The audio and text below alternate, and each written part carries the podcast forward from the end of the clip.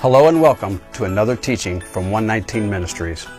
Our ministry believes that the whole Bible is true and directly related to our lives today. If you would like to know more about what we believe and teach, please visit us at testeverything.net. If you enjoy this video, don't forget to hit the like button and subscribe to our channel by hitting the button down below. We hope you enjoy studying and testing the following teaching.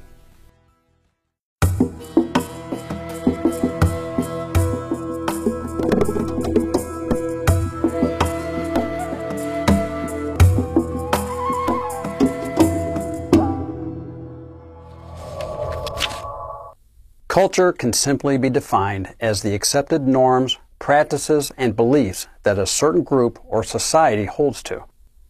Culture develops and changes over time.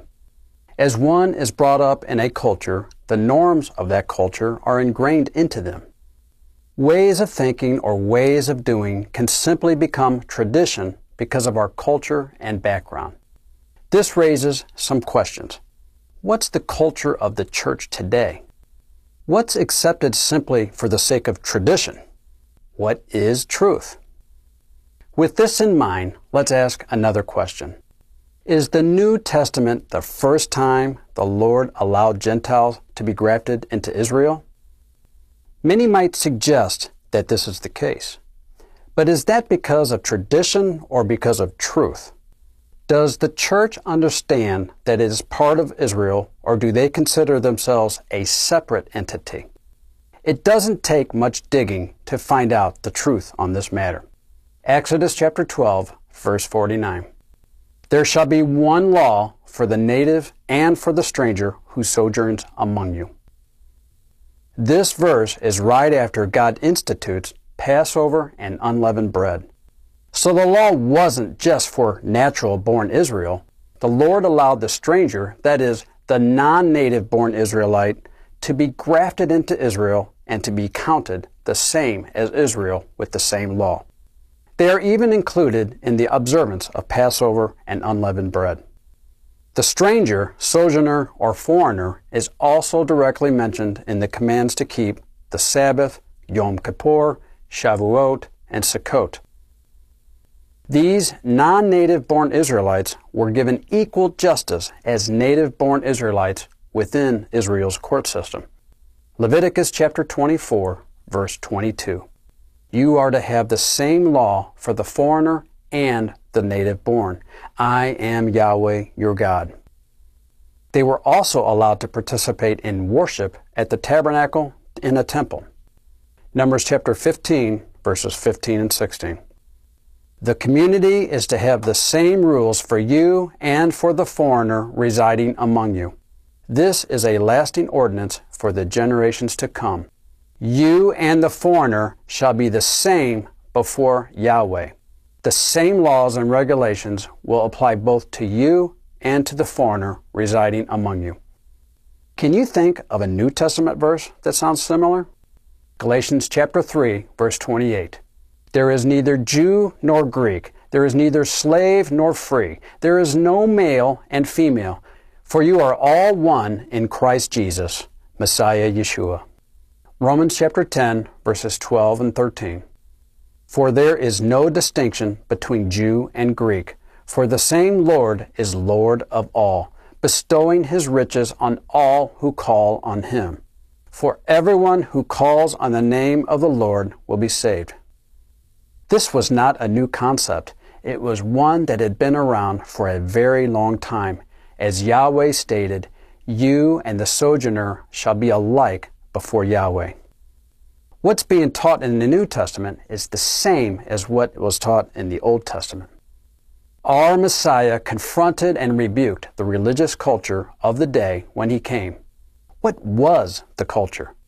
The Pharisees and the teachers of the law taught many of these problematic traditions, many of which contradicted the law of God, the Torah. Mark chapter 7 would offer just one of these confrontations between Yeshua and the religious leaders of his day. In the book of Acts, we find that the traditions of those teachers were still around and causing substantial problems even after Yeshua's ascension. Consider the words of Peter in Acts chapter 10, verse 28. He said to them, You yourselves know how unlawful it is for a Jew to associate with or to visit anyone of another nation. But God has shown me that I should not call any person common or unclean. Nowhere in the law of God will you find that they were not to associate with a foreigner, especially a God fearing foreigner that had left their old life to become part of Israel. In fact, we find throughout the scriptures that non Hebrew people often became part of Israel. When Peter spoke about it being unlawful to associate with foreigners, he was referring to an unbiblical tradition of the Pharisees that became commonplace in their society and culture. These traditions were often referred to as the oral law, or known today as the Talmud. Ruth was from Moab, a Gentile, yet we see that she became part of Israel. Ruth chapter 1, verse 16. But Ruth said, Do not urge me to leave you or to return from following you. For where you go, I will go, and where you lodge, I will lodge. Your people shall be my people, and your God my God. Ruth, together with Rahab, the prostitute from Jericho who had aided the 12 spies, not only became part of Israel, but is also listed in the lineage of Yeshua in Matthew chapter 1. Matthew chapter 1, verse 5. And Salmon, the father of Boaz, by Rahab, and Boaz, the father of Obed, by Ruth, and Obed, the father of Jesse. These women were grafted into Israel long before Romans chapter 11 was ever written. God has always provided for anyone who chooses Him. The same blessings that are for natural Israel in being obedient to God's law are also afforded to Gentiles who draw near to God. God Himself invites foreigners who keep the Sabbath to His house of prayer for all peoples. Isaiah chapter 56, verses 2 and 3. Blessed is the man who does this, and the Son of Man who holds it fast, who keeps the Sabbath, not profaning it, and keeps his hand from doing any evil. Let not the foreigner who has joined himself to Yahweh say, Yahweh will surely separate me from his people. Isaiah chapter 56, verses 6 and 7. And the foreigners who join themselves to Yahweh to minister to him, to love the name of Yahweh, and to be his servants. Everyone who keeps the Sabbath and does not profane it, and holds fast my covenant. These I will bring to my holy mountain, and make them joyful in my house of prayer. Their burnt offerings and their sacrifices will be accepted on my altar, for my house shall be called a house of prayer for all peoples the Sabbath, the sacrificial system, the whole Torah is intended to be for all people. First the Jew, then to the Gentile. What establishes people as God's children? Is it being in the lineage of Abraham? No.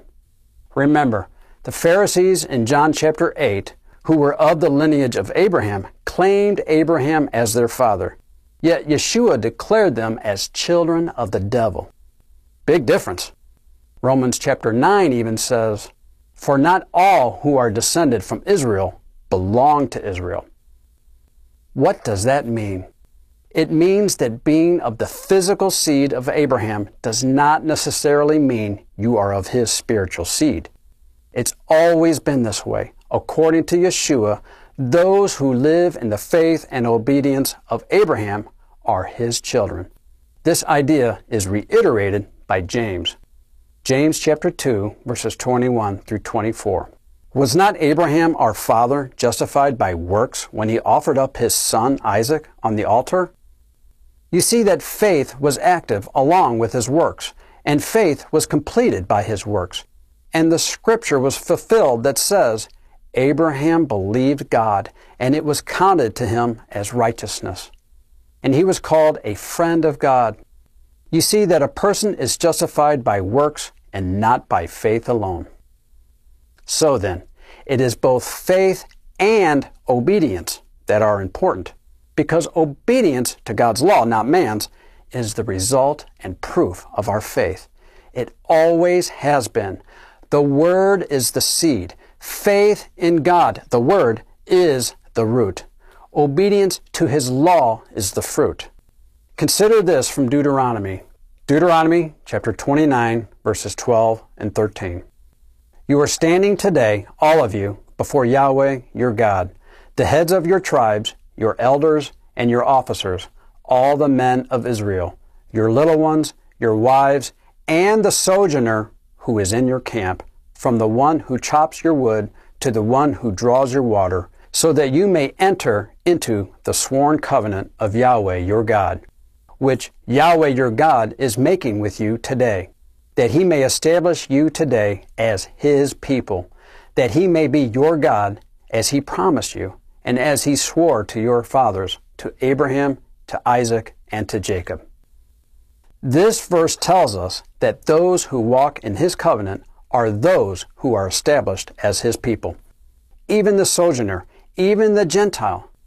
It's not because you may be from the lineage of Abraham, Isaac, and Jacob, but rather that you live the way that they lived, in their faith and in their obedience. So those who walk in his covenant are the ones he calls his children. Consider what we see a little later in the text, Deuteronomy chapter 29, verses 14 and 15. It is not with you alone that I am making this sworn covenant, but with whoever is standing here with us today before Yahweh our God, and with whoever is not here with us today. Our Messiah said that he did not come to abolish the law, Matthew chapter 5 verses 17 through 20. Why? because it's for all of God's people, Jew and Gentile. When Gentiles are grafted into Israel by faith, they become part of the one body, the one holy nation of Israel, and the one law for all is the standard by which we should live our lives. That's why we are to follow the Messiah's example in obedience to the law. We are established as Yahweh's children in our faith, and it is through our obedience of faith that we prove we are His children. Again, we are established as His children by our faith, and it is through our obedience to that faith that we prove we are His children. We are to have faith in the Word of God. If the seed of the Word is truly in us, it can produce only the same fruit that was produced in Messiah Yeshua obedience to the law. As we are taught from the beginning, like kind produces like kind. The same seed, the Word, that was in Messiah Yeshua is the same seed, the Word, that is to be in us by our faith. The proof of the seed being in us is in the fruit that we produce. It's never been about lineage. It's always been about the faith and walk that came from that lineage. Galatians chapter 3, verse 7. Know then that it is those of faith who are the sons of Abraham. Ephesians chapter 2, verses 11 through 13. Therefore, remember that at one time you Gentiles in the flesh, called the uncircumcision by what is called the circumcision, which is made in the flesh by hands, remember that you were at that time separated from Christ, alienated from the commonwealth of Israel, and strangers to the covenants of promise, having no hope and without God in the world. But now, in Christ Jesus, Messiah Yeshua, you who once were far off have been brought near by the blood of Christ. Then a few verses further down, Ephesians chapter 2, verses 18 and 19. For through him we both have access in one spirit to the Father. So then you are no longer strangers and aliens, but you are fellow citizens with the saints and members of the household of God. This, in effect, makes us part of Israel exactly like Ruth and Rahab. Many struggle in a correct scriptural understanding on this particular matter. So perhaps we should read it again. Ephesians chapter 2, verse 19. So then, you are no longer strangers and aliens, Gentiles but you are fellow citizens with the saints and members of the household of God, Commonwealth of Israel. As Peter also says in 1 Peter chapter 2 verse 10, Once you were not a people, but now you are God's people.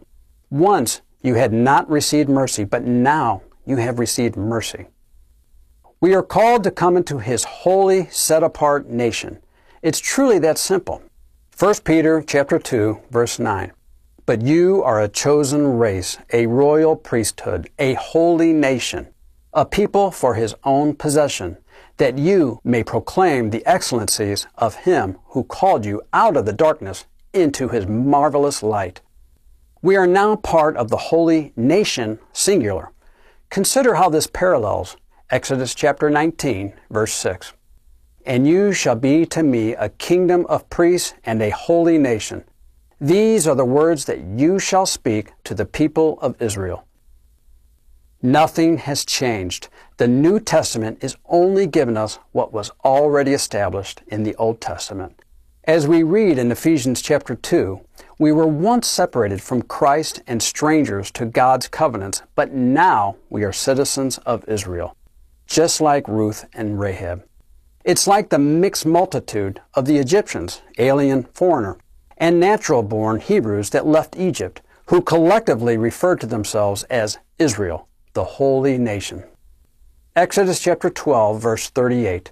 A mixed multitude also went up with them, and very much livestock, both flocks and herds. We are all one nation, one body. Colossians chapter 3, verse 15. And let the peace of Christ rule in your hearts, to which indeed you were called in one body, and be thankful. So to what body is this referring? Ephesians chapter 3, verse 6. This mystery is that the Gentiles are fellow heirs, members of the same body, and partakers of the promise in Christ Jesus, Messiah Yeshua, through the gospel. There is only one body, so there is no such thing as the church and Israel in the sense of being separate. Believing Israel is the church, or more accurately, the assembly and the Gentiles are simply grafted into that same assembly. This is what the scriptures teach. Isaiah chapter 56, verse 3. Let not the foreigner who has joined himself to Yahweh say, Yahweh will surely separate me from his people. And let not the eunuch say, Behold, I am a dry tree. It wasn't called the church in the Old Testament. It was called kahal, and it means assembly. In fact, the word interpreted as church in the Greek is ekklesia. It actually also means congregation or assembly. This parallels perfectly with the Old Testament. We know that the apostles considered Israel in the Old Testament as the church. Many dispensationalists have said Israel is not the church and the church is not Israel. A lot of doctrines and eschatological theories are built upon this premise. But when one examines Scripture itself, they will be surprised to discover that Israel in the Old Testament is called the church. Stephen reveals this fact in Acts chapter 7 when he defends himself against false accusations that he rejected the law of Moses. Listen to what Stephen says when referring to Moses. Acts chapter 7, verse 38. This is the one who was in the congregation, ecclesia, in the wilderness with the angel who spoke to him at Mount Sinai and with our fathers. He received living oracles to give to us. And here it is in the King James Version. This is he that was in the church, ecclesia, in the wilderness with the angel, which spake to him in the Mount Sinai and with our fathers, who received the lively oracles to give unto us. Stephen clearly refers to Israel in the wilderness as the church, ecclesia. Stephen was a Jewish believer. He understood the Greek customs in calling Israel the church because of using the Septuagint. The Septuagint is the Greek version of the Old Testament scriptures. This ancient Greek version of the Old Testament regularly uses ecclesia to refer to Israel. There were believers in those years who relied on the Septuagint, and the New Testament is filled with quotations from it. By way of the Septuagint, those in the first century were well acquainted with the fact that true Israel was the church in Old Testament times, and this concept never changed in the New Testament writings. It wouldn't be until hundreds of years later that the theological interpretive framework of the dividing the church and Israel would be invented and taught. Even though it is contrary to the teaching of the Scriptures, it spread and became known as dispensationalism. If believers today would grasp hold of this and see that there is no difference between the Old Testament and New Testament terminology, then we would truly understand that we are part of Israel. Maybe not by way of blood lineage, but definitely by way of being grafted in. It must be noted that there is a distinction between physical Israel and spiritual Israel. Paul himself shows the distinction in Romans chapter 11. Romans chapter 11, verse 23. And even they, if they do not continue in their unbelief, will be grafted in, for God has the power to graft them in again. So some of Israel has been cut off because of unbelief. Are they then still Israel? Yes, but not the spiritual Israel as intended from the beginning. It's just as in the days of the first generation under Moses. Compare this in Hebrews, Hebrews chapter 3, verses 14 through 19. For we have come to share in Christ, if indeed we hold our original confidence firm to the end. As it is said, Today, if you hear his voice, do not harden your hearts as in the rebellion. For who are those who heard and yet rebelled? Was it not all those who left Egypt led by Moses? And with whom was he provoked for forty years? Was it not with those who sinned, whose bodies fell in the wilderness? And to whom did he swear that they would not enter his rest, but to those who were disobedient? So we see that they were unable to enter because of unbelief. Take note here that unbelief was the reason they were unable to enter, which was evidenced by their disobedience. Hebrews chapter 4, verses 1 and 2. Therefore, while the promise of entering his rest still stands, let us fear lest any of you should seem to have failed to reach it. For good news came to us just as to them. But the message they heard did not benefit them because they were not united by faith with those who listened.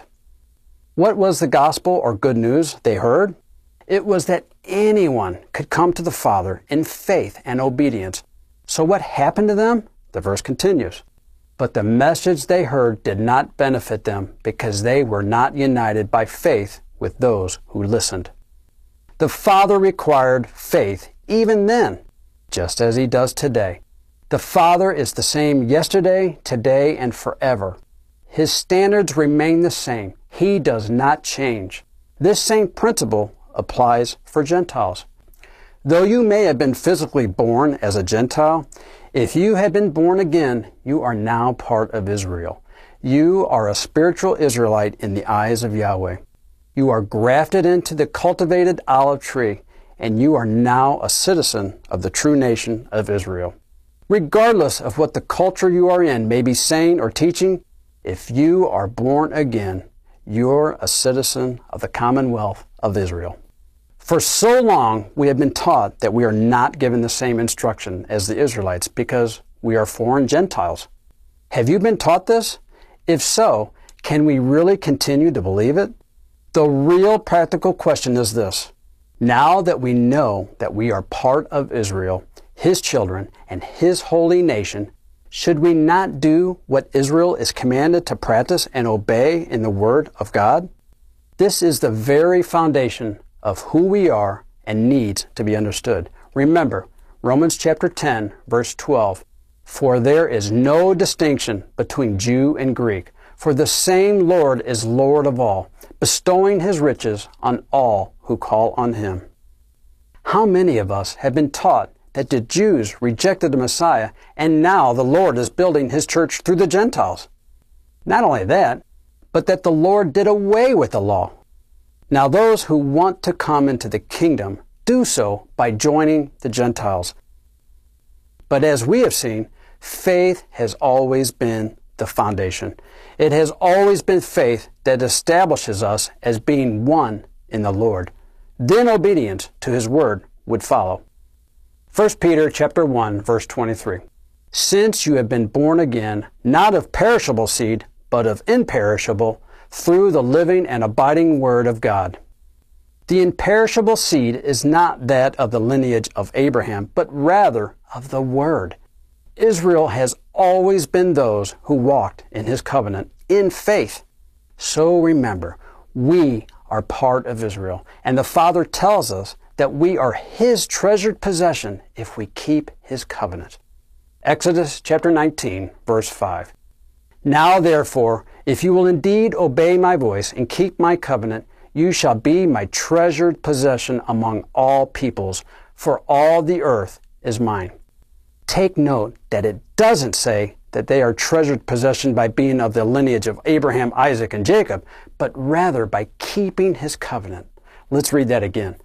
Exodus chapter 19, verses 5 and 6. Now therefore, if you will indeed obey my voice and keep my covenant, you shall be my treasured possession among all peoples, for all the earth is mine, and you shall be to me a kingdom of priests and a holy nation. These are the words that you shall speak to the people of Israel. It's often said by some Christians that the Lord gave the law to the Israelites to prove to them that they didn't have the capacity to obey Him. Nothing could be further from the truth. Let us read the words found in Deuteronomy chapter 30, verse 11. For this commandment that I command you today is not too hard for you, neither is it far off. God Himself said it is not too hard to follow. How could the law have been given to prove it was too hard to follow when God Himself said it is not too hard to follow? Think about it. How could the Father have judged his people in the Old Testament for not keeping the covenant if they never had the ability to keep it in the first place? Is that a loving God? Consider the words found just two chapters later, Deuteronomy chapter 32, verses 45 through 47. And when Moses had finished speaking all these words to all Israel, he said to them, Take to heart all the words by which I am warning you today that you may command them to your children, that they may be careful to do all the words of this law. For it is no empty word for you, but your very life. And by this word you shall live long in the land that you are going over the Jordan to possess. They are not just idle words, yet they have become idle words in the eyes of much of the church today. They are no longer the life of the church, ecclesia, today. The church believer today has tossed them aside, even though they were the very life of Christ Himself. He is our example, not our excuse. He has grafted us in to follow His perfect example and to walk as a citizen of heaven, not the world. If you have given your life to Christ, it is our prayer that you understand that you are part of Israel, and God is calling us today to walk in the ways of His Son, to walk in the eternal covenant. Walking in the law is not your salvation, it's the evidence or fruit of your salvation. If you would like to study this more, consider the teaching, The Error of Dispensationalism. We pray that this teaching has blessed you, and remember, continue to test everything. Shalom.